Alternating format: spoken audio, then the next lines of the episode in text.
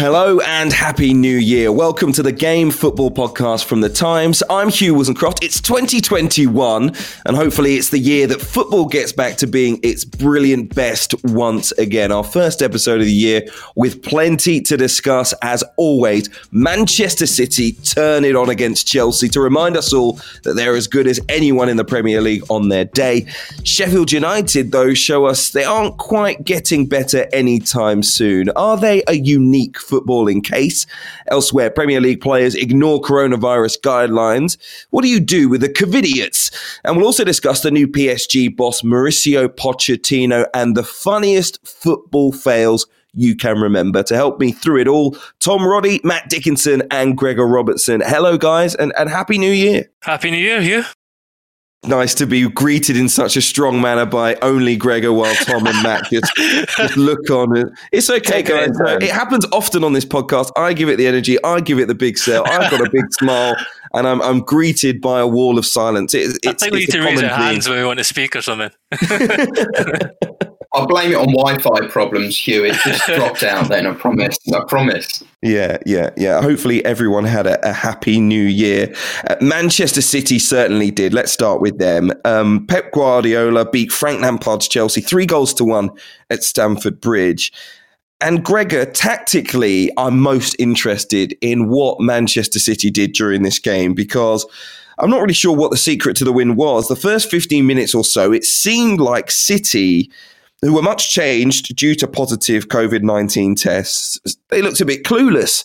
Five minutes later, they looked like the best side in European football. What happened? Do you know, I was thinking after the game that um, Pep's interview, rarely is he kind of very illuminating. He never looks like he wants to be there, but I've, I've not seen him that happy in a, in a post match interview for a long, long time. And he's quite illuminating too. He was talking about he used the word tempo so many times and rhythm, and you could kind of swap that swap those words for mojo. It looked like they got their mojo back. They just he's talking about they have to make a thousand passes playing with the rhythm and an intensity and and he was just delighted with what he saw. And I think I think that was the main thing. They were full of energy and they seemed to they seemed to just be moving the ball quicker than they have in a long, long time. And you know, Pep also said they they don't have the the the players to kind of to play in, in, transition like they perhaps used to. Sterling's maybe one, Sané's gone, um, so they can't play like other teams who are being successful at the moment. You know, we've, we've spoken before about how this is a season perhaps where you know energy levels are dropping, and so team, for teams like City, it's difficult for them to play. But um, he's saying he basically was doubling down, saying that we have to play this way this is how Manchester City play, and this is us at our best. And the way we played two years ago, this was kind of the closest we've seen to it for a long, long time. And I think he's right. And I think, you know, other teams watching will be fairly, will treat this kind of that performance fairly ominously. Matt, what did you make of Manchester City, the way they controlled the game? And look, it's a chance, I think, for us uh, to wax lyrical about Kevin De Bruyne because he was sensational, the Belgian. Um, but he played, as he described it, as a deep striker, which surprised many people, not just that he played there, but that he was so successful in the role. Um, what did you make of it? Yeah, I, mean, I think he just proves that he's one of the most adaptable footballers we've we've ever seen in the Premier League. Um, he he, I think he said you know it took five ten minutes just to um, work out the role. It didn't sound like they'd had time to rehearse it much, um, but th- that's how good he is. And I, I think like Gregor, I think just the the movement um, was great to see the rotation that you suddenly see Bernardo Silva, you know, in about five different positions. You see Cancelo in about you know six different positions. That there seemed to be this constant flux. Um, and but the speed with which it's done and the interactions it had done seemed to overwhelm Chelsea. I mean, I've seen Chelsea a couple of times over the holiday period. Saw them against Villa where they were they were sort of doing the ganging up down that left side. There was Mount and Pulisic and, and Chilwell, um, and it was almost like the reverse was being happened. It was happening. They were being overwhelmed uh, at times by the movement and the speed and the precision precision of it. And yeah, I mean, as as someone who was sort of yeah, you'd never cross City off the, the, the, title list, but suddenly you were thinking, hang on a minute, why, you know, when we were making predictions only a, a week ago, um, yeah, why why were City not more prominent? Well, because we didn't see this coming. You know, this this is what they're capable of, but it's felt like a, quite a while since we've seen it. Pep even said that again. You, you know, usually, as I say, he doesn't say much in these interviews, but he said, you know, no, no one was, no one's asked me this question for quite a while. You know, are you back in the title race, kind of thing? You know, no one's asked me that for a while, but that's too soon. It's too soon. Of course they are. I mean, if they if they continue to play like that, then you know, th- that was Manchester City of old. I mean, they were stunning at, at times, but it, as I say, Tom, it was a, a much changed team. Gregor makes the point about City not being spoken about in the title race really prior to this. Um, but I think they showed in many ways the depth of their squad yesterday because they were missing a number of players, and it was still a very, very good side that they put out. Backup goalkeeper Zach Steffen maybe would have had a couple of things go uh, differently if he had the chance again, including picking up a back pass, which always makes you look like a bit of an amateur if you're a Premier League goalkeeper. Um, but but how much uh, are we reacting, Tom, to to individual results at the moment? Because during this Christmas period, planning this podcast, it's sort of been you know very much week to week, the picture has changed massively. We were talking about Chelsea's title races. You know, before that, we were talking about Villa. Now it's Manchester United. Now it's Manchester City as well. How much can we take from this result, really, when it comes to, to City's chances? It was just, it showed the strength and depth, really, that they had. And, and I think you said earlier, Hugh, that De Bruyne's positioning surprised many people. I think most of all, it surprised Chelsea. Um, and it reminded me, looking back on it afterwards, it kind of in hindsight, of of springing a surprise on them a little bit because a, a kind of tactical tweak for a, a, big game, playing De Bruyne at, at false nine, but it was it was forced upon them. It was that false nine and that rotation of players that that really threw Chelsea with each goal, with each opportunity they had, the, the lack of a, a focal point up front. They had no one to pick up. Every time Gundogan, his goal, he just slipped into space. Same with De Bruyne's. I mean, Foden's was just a, a brilliant piece of football. But it, it was it was it was Chelsea were just struggling to pick up those players. I think the last, I mean, I remember we were talking about City a few weeks back, and we were focusing on on Rodri and and the failings in that position. Basically, that without Fernandinho there, that seemed to be the weak spot that other teams were exploiting, passing around them.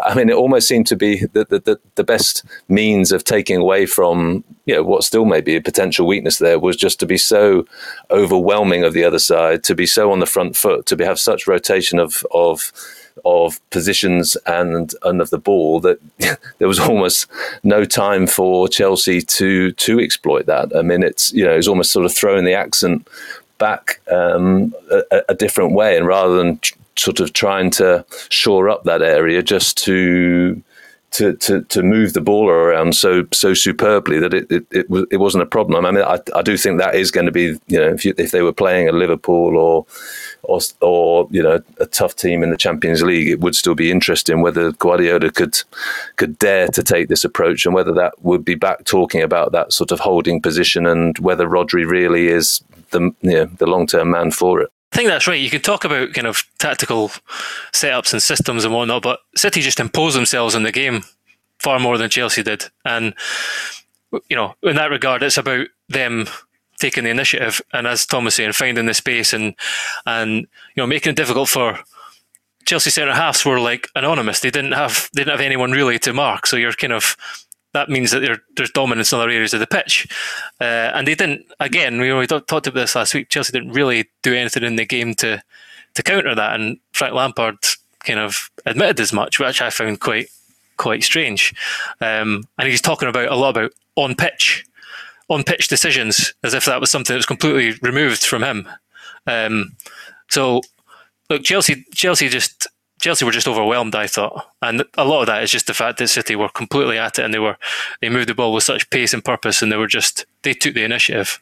I was disappointed with Frank Lampard, though, on the day and, and, the way that he ran Chelsea's team because, as you say, and I was about to make this point, the two centre halves of Chelsea had nobody to mark yeah. and they were being overwhelmed in other areas of the pitch because of it. And I was looking at him saying, look, you need to you need to change formation. When are you going to do it? You know, not necessarily even personnel. Just look at your two centre backs. They've got absolutely nothing to do. And there was periods where Chelsea couldn't touch the ball. I mean, Manchester City just monopolised possession. And it was like, Frank, you need to change it now. This is where you earn your money. This is football management. Do something.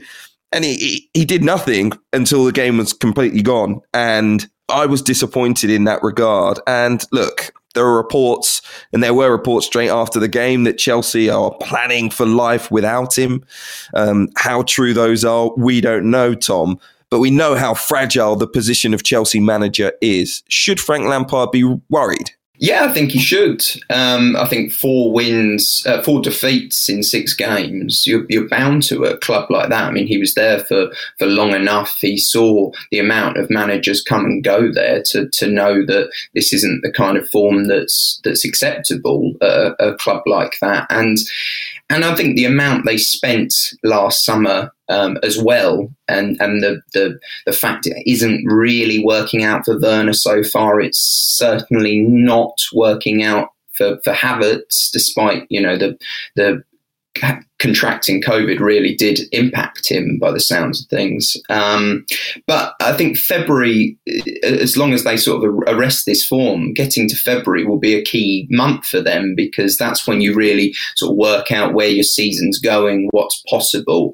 And with Atletico Madrid in the, the round of 16 in the Champions League, if they if they're out of the Champions League at that first knockout point and it's not looking likely that they're going to be in the title race, then that's when I think you start to look at making a decision. He did in many ways, Matt, Frank Lampard after the game, map out what's happening at Chelsea in a, for me, surprising way. Firstly, he called it a rebuild. And he said there's going to be pain behind the scenes and on the pitch in any rebuild. Um, Chelsea were third last season.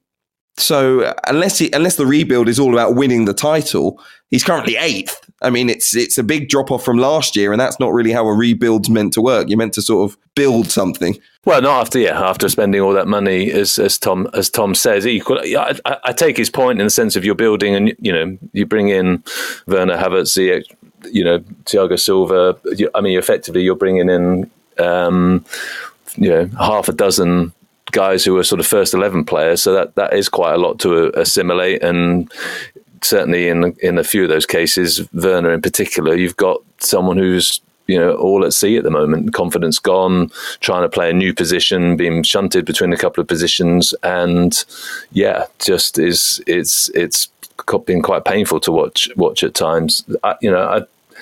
I, I think you know, I always just come back to this point of it's it's it's a guy who is he's learning on the job. He is, you know, and you could say, well, that's, you know, should you be getting the Chelsea job t- to be doing that? And that, you know, it's a fair question in itself. But I, I, I just don't think there's any doubts about it. He is, you know, experiencing things like yesterday that he, you know, might have experienced a bit at Derby County, um, but suddenly he's being faced with a you know one of the top teams in Europe overwhelming his, and you're right, he didn't respond fast. He didn't probably know what to do at that time. And you're thinking again, should that guy be manager of Chelsea? But that's where he's at, and he's going to have to learn some of these lessons pretty fast because Chelsea, as we know, is is not a place known for its patience. Do you think uh, he'll be worried about any of the reports over his future, or having spent so much time with Chelsea, he knows the game now enough? I, I'd be surprised. I mean, I think you know this is where you know I did a piece on it a, a year or two ago about the, the the most uh, the LMA actually looked at the stats of you know longevity in management, which as we know is is famously short. But the one, the biggest sort of uh, indicator of whether you would get longer in the job was whether you had been a player at that club previously. It sort of it does give you. Um, perhaps gives you the job in the first place. Um, it also just gives you that little bit more more time than you might otherwise get. And I, I, think Lampard will be thinking that you know he's got this season to to to prove that he he is learning those lessons that he can get. Um, some of these players functioning, uh, and that he's got a chance to cling on. I, I don't think he'd be thinking he's going to get dumped in the next month or, or two. But yeah, as Tom rightly says, that's that's that's assuming that yeah he stops the rot fair pretty soon. Alison Rudd, who's with us regularly, talking about Lampard needing to find leaders very, very quickly, and Henry Winter, too, talking about Frank Lampard being schooled, as I think all of us saw. Um, Tony Cascarino has been talking about COVIDiots, though, and that's what we're going to talk about next. Uh, but I should say it's a five star review from me for uh, Pep Guardiola in Manchester City at the weekend. So we need a five star review from you guys as well. Uh, get online on P- Apple Podcast or whichever podcast provider you use. Make sure you're subscribed as well. You won't miss the next episode. Uh, and of course, if you're subscribed to the Times and the Sunday Times, you won't miss any of our great journalism. As I say, Tony Cascarino saying Covidiots should be hit with three match bans. And the reason I wanted to talk about this here was, of course, because one of those Covidiots is from Manchester City. Pep Guardiola making a defense of his defender, uh, Benjamin Mendy. Um, he, he, basically said people shouldn't judge Benjamin Benjamin Mendy too strongly. I should bring you up to date uh, with the story. You know, Manchester City have been hit with a number of players out due to positive COVID nineteen test results. Well, Benjamin Mendy uh, invited some people round uh, for a New Year's Eve party. Let's call it that. There was a video that went out of him asking for um, uh, certain guests to come over. Um, but also Eric Lamela, uh, Giovanni Lo Celso of Spurs, they tested positive after they were pictured um, uh, with a Christmas get together with the, their teammate Sergio Reguilon and West Ham's Manuel Lanzini. They subsequently have apologised as well. It's not just a Manchester City problem, this. Um, but Pep Guardiola's response is what I was really interested in because he basically said that people shouldn't overreact and they shouldn't be too judgmental of Benjamin Mendy and I guess other players that have done the same because people up and down the country, in Pep's view, have also been doing it too, and we shouldn't be hypocrites. Um, Matt, are, are bans appropriate? Are fines appropriate to deal with these players, or as Pep says, should we just sort of take a step back from this? Uh, well, it's a, it's a really interesting one. This, I mean, I, I, you know, you find yourself thinking, well, on the one hand, you know, it shouldn't be happening. Uh, and even more stupid putting it on Instagram, you know, putting anything out on social media. So there's the, you know, daft for doing it, double daft for advertising it, um, getting caught. I get, I get Guardiola's point. I mean, you know, uh, I'm certainly not about to jump on my high horse and say I've been perfect, but I, you know, he's right. People are breaking rules um, in all sorts of ways. You know, I, I know in my vicinity. Um, I, I, probably shouldn't be naming names, otherwise I won't have any n- neighbours left. Um, but you know, I, I, you know, I know, I know people who have who have flouted it, and you know, some in small ways, some you know, some in un, sort of vaguely understandable ways, others in blatant ways. So I, I, I think his point was badly handled because he should have also said that it's bloody stupid and irresponsible. I mean, I, you know, I get his point, but it should have been, it should have come with a, a tone of this is not good enough, this is not acceptable. The issue of bans, I, I I'm a bit uncomfortable with for a couple of reasons. Not because I think you know they don't deserve punishment, but do, does this really need to become the FA's problem? Um, I almost have a little sympathy with them with the fact of you know them they're meant to suddenly not just police the game, but police sort of players, you know, doing daft things, you know, in, in their own homes. Um, if this is suddenly becoming a sort of FA sort of policing issue, um, I find that a bit sad. It should be down to the clubs. This is damaging their standings, potentially damaging their finances. If games get cancelled, it's damaging their you know bubbles the the way they can train the way they can operate. So you would like to think that uh, the clubs themselves would you know take such a dim view of this that they would handle it internally. Now you know we've seen we've seen a life that clubs are full of self-interest and sort of do what looks after them. But i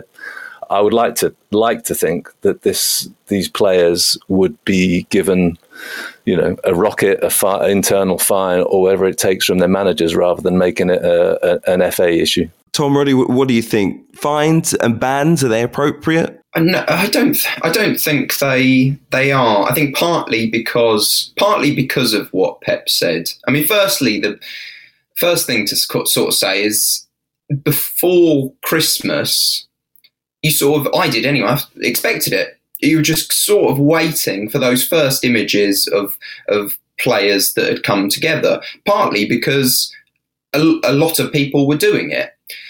Uh, for me, the issue is is what Matt said: is that the bar for this was set pretty low in that all that the FA and the, the Premier League was satisfied was satisfied with was for the clubs to come out and condemn what had happened with with the right tone, and so I, I was quite disappointed in the way in which Pep did go about talking about describing um, Mendy's personality as a sort of defence for the actions. It, it, it, seemed irrelevant to me. Um, I think it was it was it was very easy to deal with. You just say it's not acceptable, say it's not right, and and I, the difficulty is that you've got so many people who have been so severely affected by this and and couldn't see their family over Christmas and New Year's and see their friends. I think that's the real difficult part is where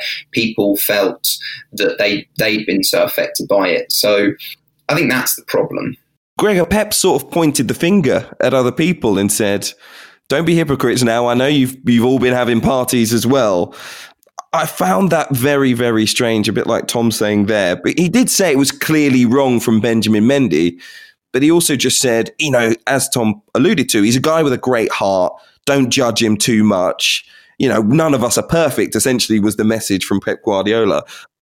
That's it, exactly. I, I was just going to say that I think, you know, it's come out saying that he's really backing him. I don't. I, I, he could have been kind of harder and and put the law down and said, "Look, this is a this is a stupid thing to do." And let's be honest, it's how premeditated these things were. I mean, to arrange like the Spurs one in particular, and to arrange that, do it's just kind of it beggars belief, really. Because, and I was trying to think to myself, you know, these guys are from different countries. Maybe they don't watch the news. Maybe the, but the club, they must know what's happening. The club, and Mourinho doubled down and said it. They have to be making crystal clear what they can and can't do, and they just completely ignored it and made these extravagant plans. Um, so, but coming back to Pep, I just think I think exactly what you just said there. He was basically saying, "Look, none of us are perfect. This is a difficult time. He's a kind of larger than life character.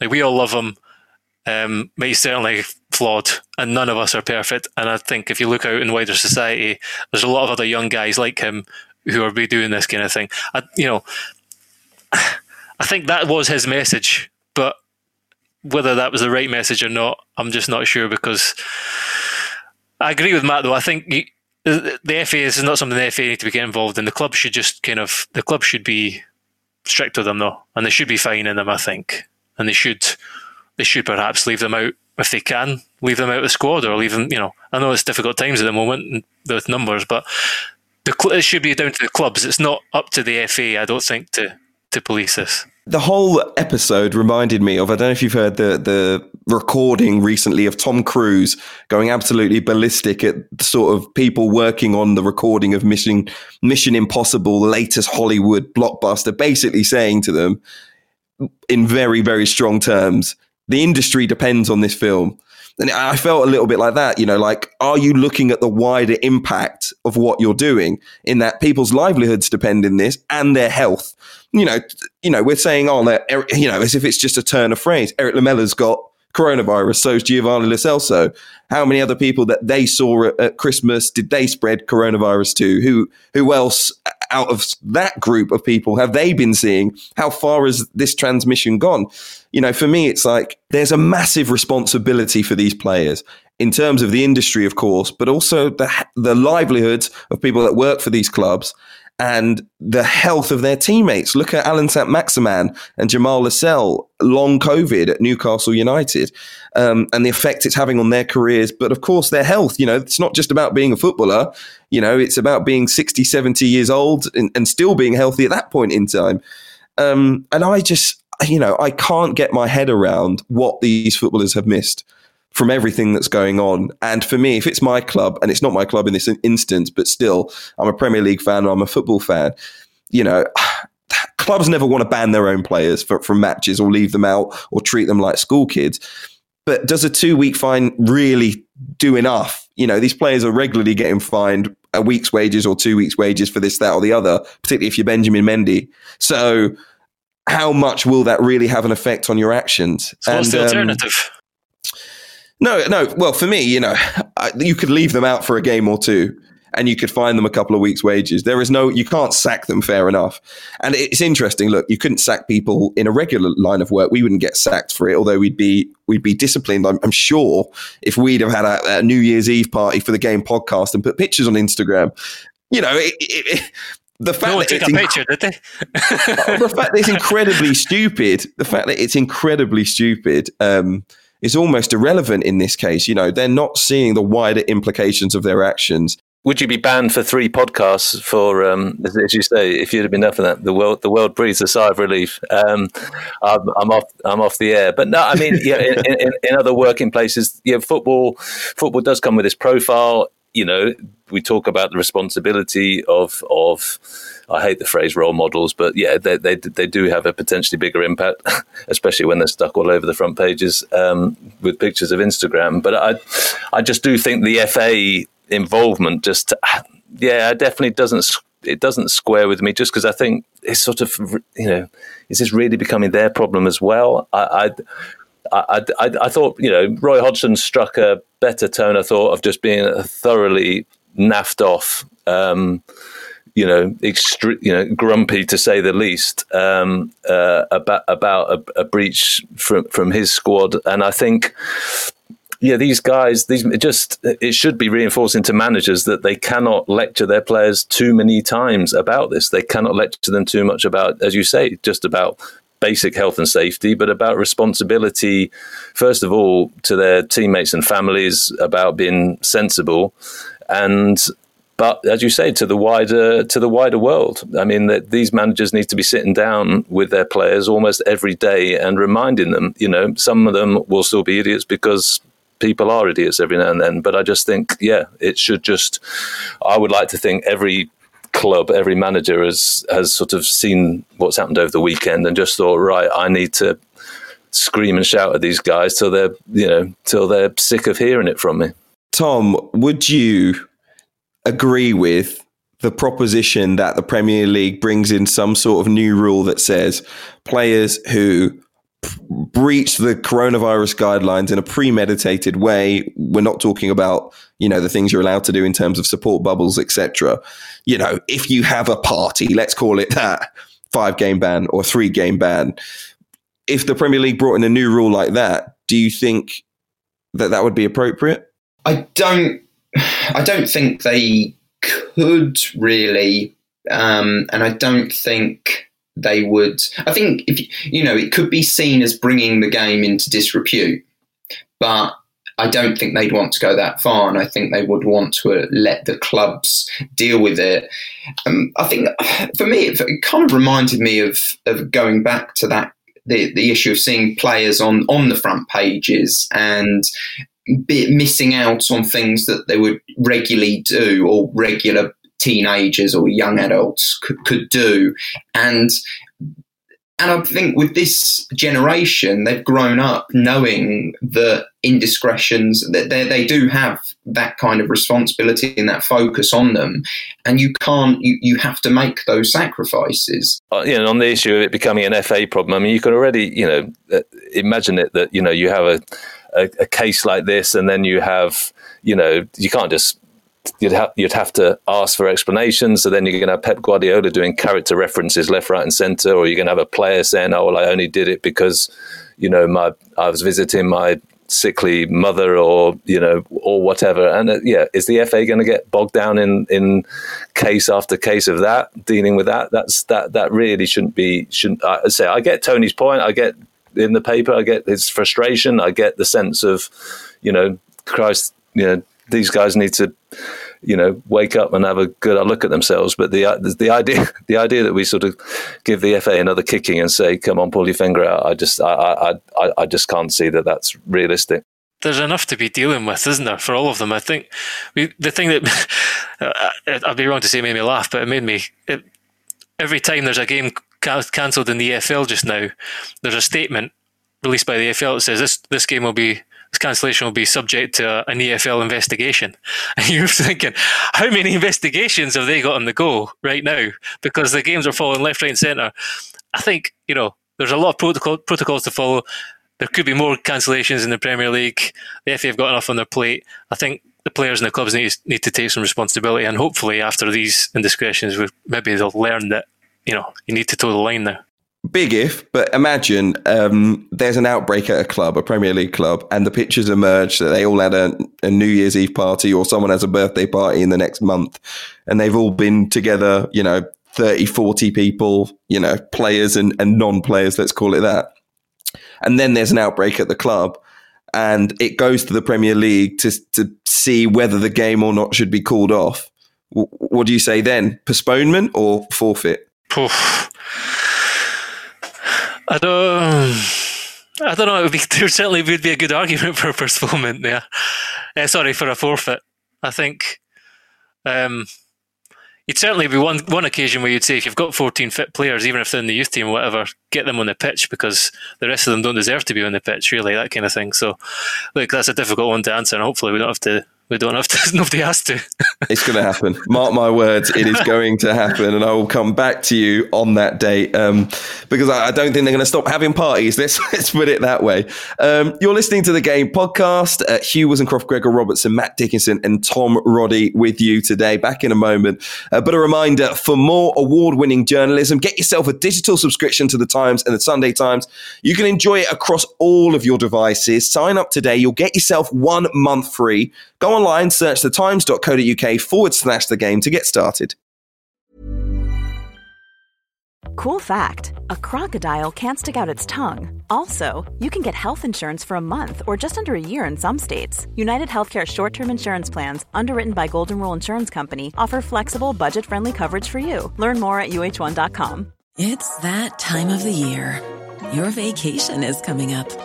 You can already hear the beach waves feel the warm breeze, relax, and think about work. You really, really want it all to work out while you're away. Monday.com gives you and the team that peace of mind. When all work is on one platform and everyone's in sync, things just flow wherever you are. Tap the banner to go to Monday.com. There's never been a faster or easier way to start your weight loss journey than with PlushCare PlushCare accepts most insurance plans and gives you online access to board-certified physicians who can prescribe FDA-approved weight loss medications like Wegovy and Zepbound for those who qualify. Take charge of your health and speak with a board-certified physician about a weight loss plan that's right for you. Get started today at plushcare.com slash weight loss. That's plushcare.com slash weight loss. plushcare.com slash weight loss. Up next on the Game podcast, it's Sheffield United. All you've got to do at the, this moment in time is say those two words, and any football fan, I mean, it's just like code word for the, the most negative thing possible because in a sad way, it's not going the way that football fans would want things to go for Chris Wilder and Sheffield United. They were beaten once again at the weekend, 2 uh, 0 by Crystal Palace.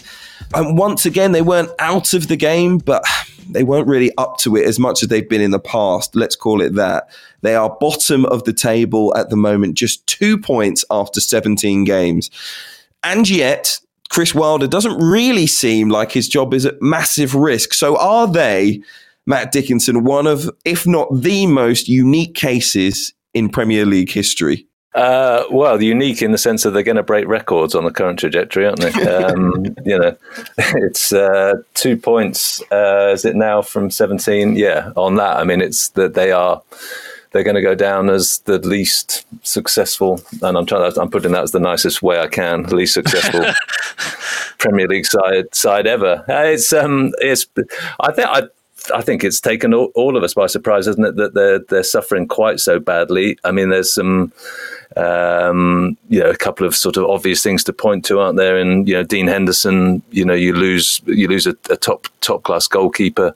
Um, Jack O'Connell getting injured, um, but it's both ends as well, isn't it? I mean, Brewster, I'm right in thinking hasn't scored scored um, yet this season? When you've you know put a, a, record outlay there. So it's it's it's all in all ends of the pitch. Uh, Chris Wilder called his side naive at times, Gregor. Um, strangely, and this is the thing that I thought was weird. Uh, Eberechi Eze, who I think is a fantastic player and who I watched at QPR, he's taken very well to the Premier League. He walked the ball from inside his own half into the Palace box, into the back of the net. No real challenge. And afterwards, I think Ollie Norwood was saying, "Oh, we should have just hacked him down." And it was like, well, you didn't need to do that. I mean, you could have just defended the situation better and he probably wouldn't have scored. I mean, the idea that you need to be kicking through players left, right, and centre to stop them from scoring from 15 yards inside their own half, you know, it wasn't an unstoppable George Weah run. Let's put it that way. What on earth is going on with Chris Wilder's Sheffield United that pretty much every goal they score they could they could they could really avoid. And I know you could say that about any goal, but I don't think it's a world beater, is it? I don't know if that's entirely fair. I mean, that the because the first goal it was kind of there was a tackle and a deflection, and it felt kindly for. Uh, it was extremely unfortunate. I'll give him that. Okay, I, yeah. I, I, saw that goal. I saw that goal and thought, when it's not going your way, it's not going your yeah. way because they, they were two inches from making a tackle about four times in the build yeah, up to that goal. Yeah, and so uh, undoubtedly, yeah, the the Eze goal is you know as much as it was beautiful to watch and he glides across the pitch. You're right, Norwood, he skipped away from Norwood.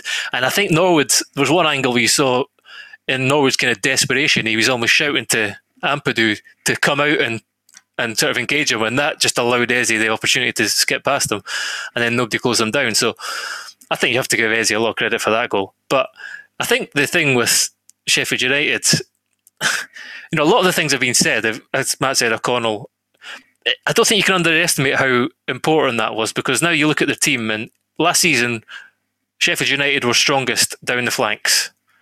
Enda Stevens on the left, Baldock on the right, and the way that they made combinations between, you know, Fleck on the left, um, and either Lundstram or Norwood or whatever on the right. And now Stevens has to play left left of the back three. So that means they're playing Ben Osborn on the left. Bal- Baldock wasn't playing on the right the team just is one one injury kind of has uh, had ripple effects through that team, and it was that finely balanced for them because they've played the same system and the same way, and they have relationships all over the pitch, and they've had that for three years with the, with the whole team. So that's the first thing. Another thing is, is you know, again, it's been said, but I think nine of the nine of their defeats have been lost by one goal. Like they have been tight, and there's been and confidence saps, it drains. So it's been, I think, a kind of cumulative effect. They started the first game of the season against Wolves. They were two two down within six minutes or something, and they were chasing and chasing.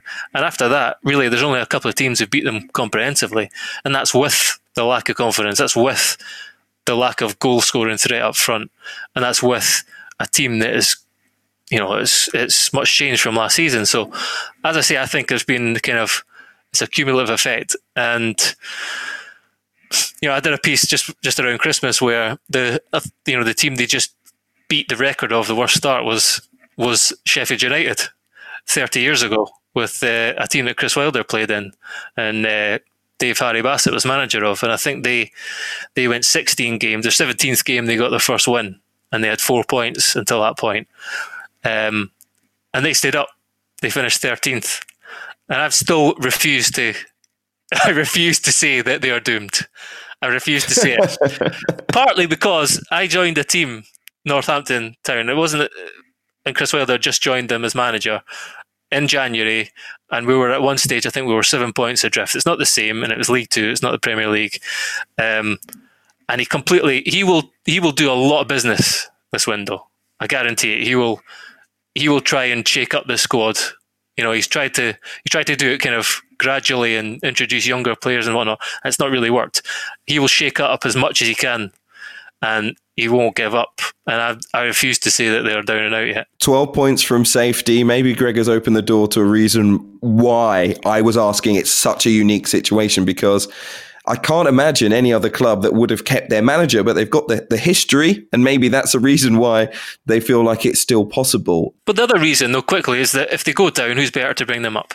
And who got them there? Well, uh, yeah, I understand that argument, but there, I think there are times when you watch a team get relegated and you feel the confidence going away so much that you don't believe that, that the next year they're going to be any good either because Norwich. you're, you're, yeah, but yeah, yeah, but I but Norwich still tried to play. Uh, you're right. Okay, I'll give you that because Norwich still play now the same way they played when they were relegated from the Premier League but I don't think they they I don't think they're falling out of the league in the same way that Sheffield United are at the moment. Um, no, and, and Norwich also Norwich went up and didn't invest as heavily as other clubs did, and have they have this mindset of being in the top twenty six clubs in the country. I mean, Sheffield United is a is a different situation because they totally overachieved last season and have completely underachieved this season. They you, presumably they want to be somewhere in the middle throughout those two seasons, wouldn't they? Should he get sacked, Tom Roddy?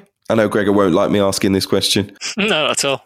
It's a valid point. No, I don't. I don't think so because of what he did last year, and I think you just, you just. I mean, I, I think when the when the when Bilic got sacked, um, I just, it made me think immediately to back to the day they got promoted, and and I was at that game, and you had the fans uh, because of course they weren't allowed in the ground at this window singing his name, and and they weren't they weren't the most impressive side. They didn't necessarily deserve to come up to the Premier League, but it it, it, it was it's we all we know it's a fickle business, but I, it's just you you kind of just want them to to to turn it round and I think because of what he did last year, it gives him it gives him that credit to go again next year. But it's just, I mean, it's just, I think it's just such a pity because of last year, and it, it's just so puzzling. I mean, I think Derby had six points after 17 games in the year when they ended with 11. Um, it's it's absolutely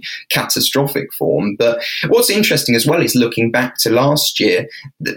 It was fine margin. It was slightly fine margins then. Their their top goal scorers had six goals. They, they, they didn't they didn't have tons of goals in the team. They just got games over the line. I wonder if Chris Wilder will keep his job. I think he will. I think he has that goodwill, and I, I know we've spoken about it before in terms of where clubs want to be if Sheffield United are happy with this, then I'm I'm happy for them. But I'd love to see them get a few results because I actually think the way that they stayed in games, you know, they warrant a couple of wins for their fans sometime soon as well. We'll see if Chris Wilder can turn things around at Sheffield United.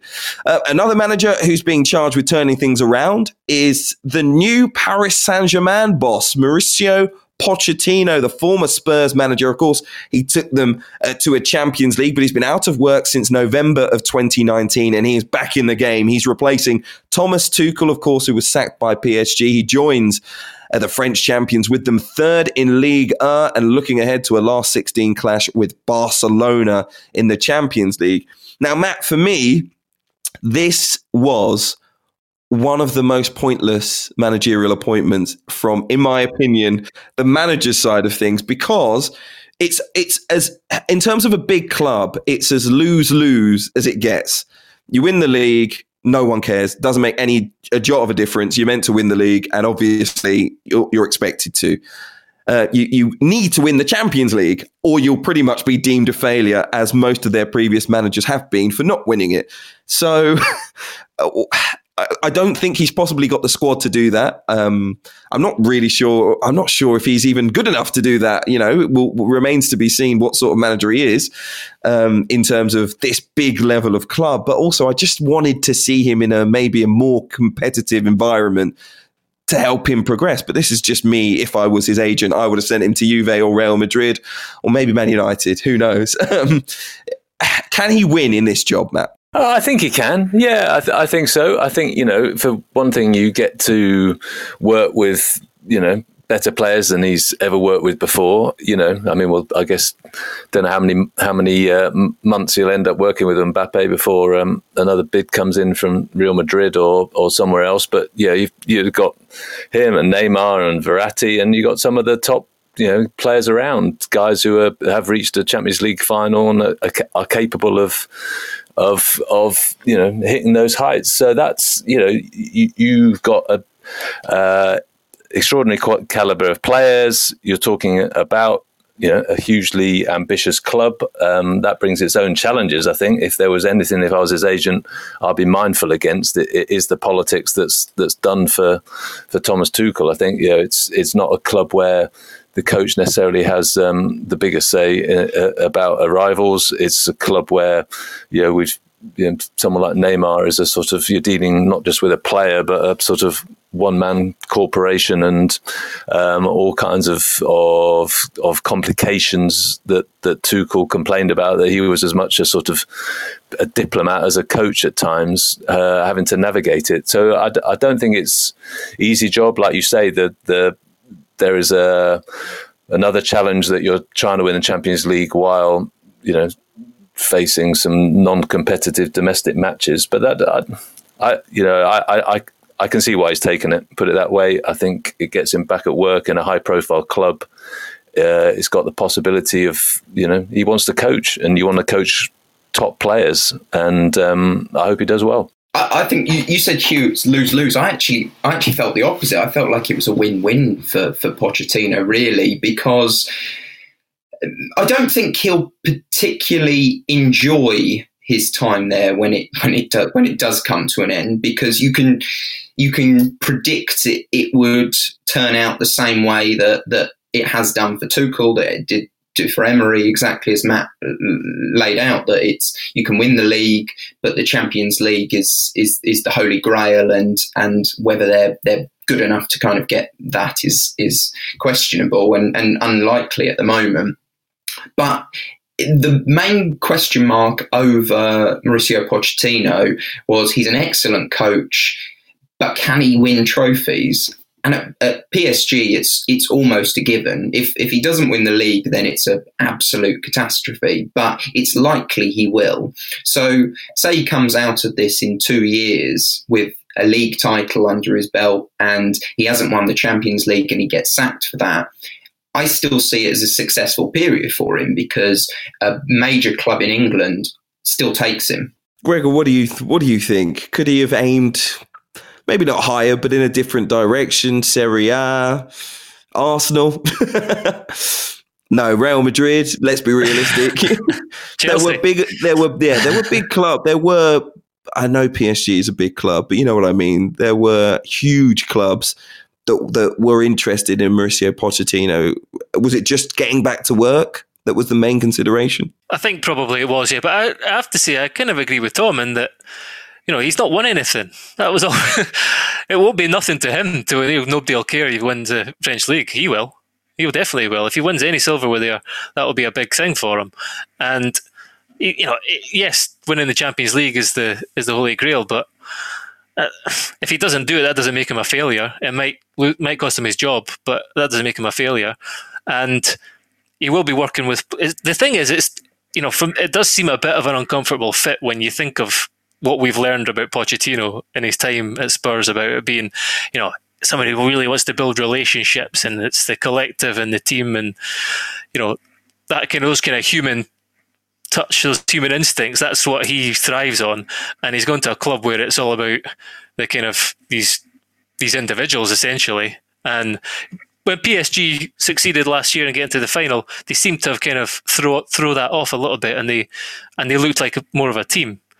Um, so that's his challenge. It's about fitting Neymar and Mbappe, two of the kind of most individualistic talents in, in the world, into a team. And I, you know, I wouldn't imagine he's going to be someone who's going to indulge in, their kind of if if they're not willing to do that.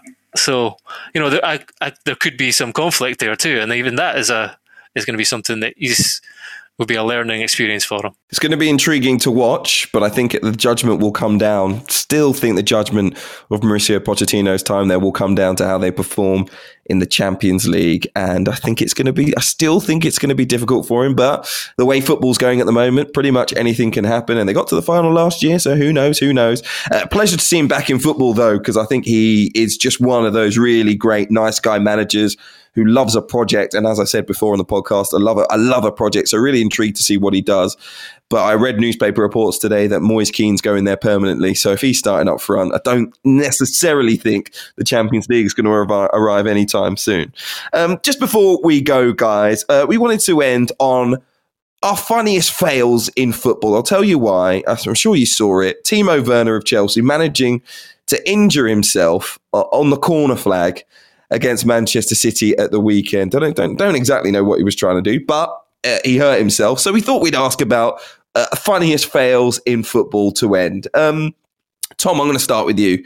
Funniest football fails. What do you think? Mine isn't sadly isn't something we we actually saw but it was a story from a few years ago. It was the start of the champions league came, uh, campaign in 2017 and madrid were playing apoel nicosia and they'd had a bit of a bad start to the season. I think they'd drawn against valencia and it was marco asensio who was sort of coming to the, the fore at that time this real talent uh, coming to the fore and he'd scored the equalising goal in that game but he couldn't play in the APOEL game because he decided his leg hairs were a little bit too long, had hacked at them with a razor, and got his pimple infected so much that he couldn't lift his socks.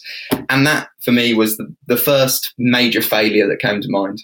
I mean, I, I have to give a personal one, I think, in that um, playing a game for Northampton Town against Wycombe Wanderers a few years back, and I'd been booked in the first half for a tackle, solid tackle, and uh, we were one 0 up, and I think there was about maybe seven or eight minutes to go, and uh, we got a throw in, and I was taking the throw in, and we were also trying to bring on a substitute, and. Uh, so the, the, you know the fourth official standing on the side with a with a board trying trying to put in the number and stuff. And the referee's like, "Take the throw in, take the throw." In. I was pointing to the to the sub corner, and I kept they kept to and fro. He's like, "Take the throw in." I was like, "Look, we're bringing a sub on." He's take the throw in. Look, and he showed me a second yellow card, so I was I was uh, sent off for failing to take a throw in, and uh, we conceded in like a 94th minute equaliser, and to say Chris Wilder wasn't happy afterwards is an understatement. so yeah, that's probably my biggest fail in football. Matt, I'm going to struggle to beat that one, I think. But uh, I, have to actually, I have to go to my um, my pitch uh, where I play for uh, a super vets team over 50s, and um, I, it, so this is going to the right down the leagues to the very bottom. Um, but yeah, mate of mine hadn't played football for um, more than five. He was over 50. He'd given up the game after he broke, um, snapped his Achilles, and after a lot of badgering, I said, "Look, you, you know." This is great, you know, get back into the game, feel like a kid again. So he said, all right, I'll do it. Anyway, he, uh, he got the ball at one stage. He was charging into the box, and he was um, it, it, sort of opened up for this glory shot a goal in his first game back in football, and he was on his wrong foot, and basically he went to shoot. Um, got his legs in and absolutely sliced it so that it didn't even hit the corner flag, went out for a throw in, and he tore his hamstring in the process of this sort of giddy moment of just like, I'm back, I'm back. And uh, uh, we had to stop the game for about 10 minutes, partly to carry him off, but mostly to stop laughing, basically. Cause, uh, and, and oddly enough, he's not been back on a football pitch since. So, um, yeah, if, uh, if ever I need a chuckle, I slightly cruelly think of that moment. uh, I've got a couple from from very um, recent times. Um, a, a, few years ago, you might remember uh, Sam Allardyce talking about Nigel Farage, the politician, saying what a big fan of his he was. He said he never wanted to vote again but Nigel Farage might might uh, make him because he thought he was such a great politician. Unfortunately, Big Sam has now found out that due to Brexit, he's unable to sign a few of his uh, major targets for West Bromwich Albion this January uh, because they can't get work permits. So, uh, that, that real pleasure uh, for Sam Allardyce there. He's going to give his mate Nigel a ring. I'm sure he'll sort you something out, Sam. And also, Sergio Reguilon, who did an interview in Spain talking about Jose Mourinho buying him um, a, a, a, glazed ham, I think it was, for Christmas because he knew he was going to be alone. Ha! Well, now we know the truth, don't we, Sergio? Because he wasn't alone. So, listen, if that's going to happen, don't go to the newspapers and have an interview about it and then get photographed on Instagram or social media or whatever. Clearly not alone on Christmas Day. What a fail from Sergio. Um, yeah, I won't call him a covidiot, but I'm sure Tony Cascarino would. Um, gentlemen, pleasure to be with you once again on the Game podcast. Matt Dickinson, Gregor Robertson, and Tom Roddy, thank you very much. And as I mentioned, you can read at Tony Cascarino's views on those covidiots right now on the Times app. Remember, you can get yourself a digital subscription to the Times and the Sunday Times and enjoy more of our award winning journalism on all of your devices. Sign up today, you'll get yourself one month free. Go online, search thetimes.co.uk forward slash the game to get started. We'll be back on Thursday. We'll see you then.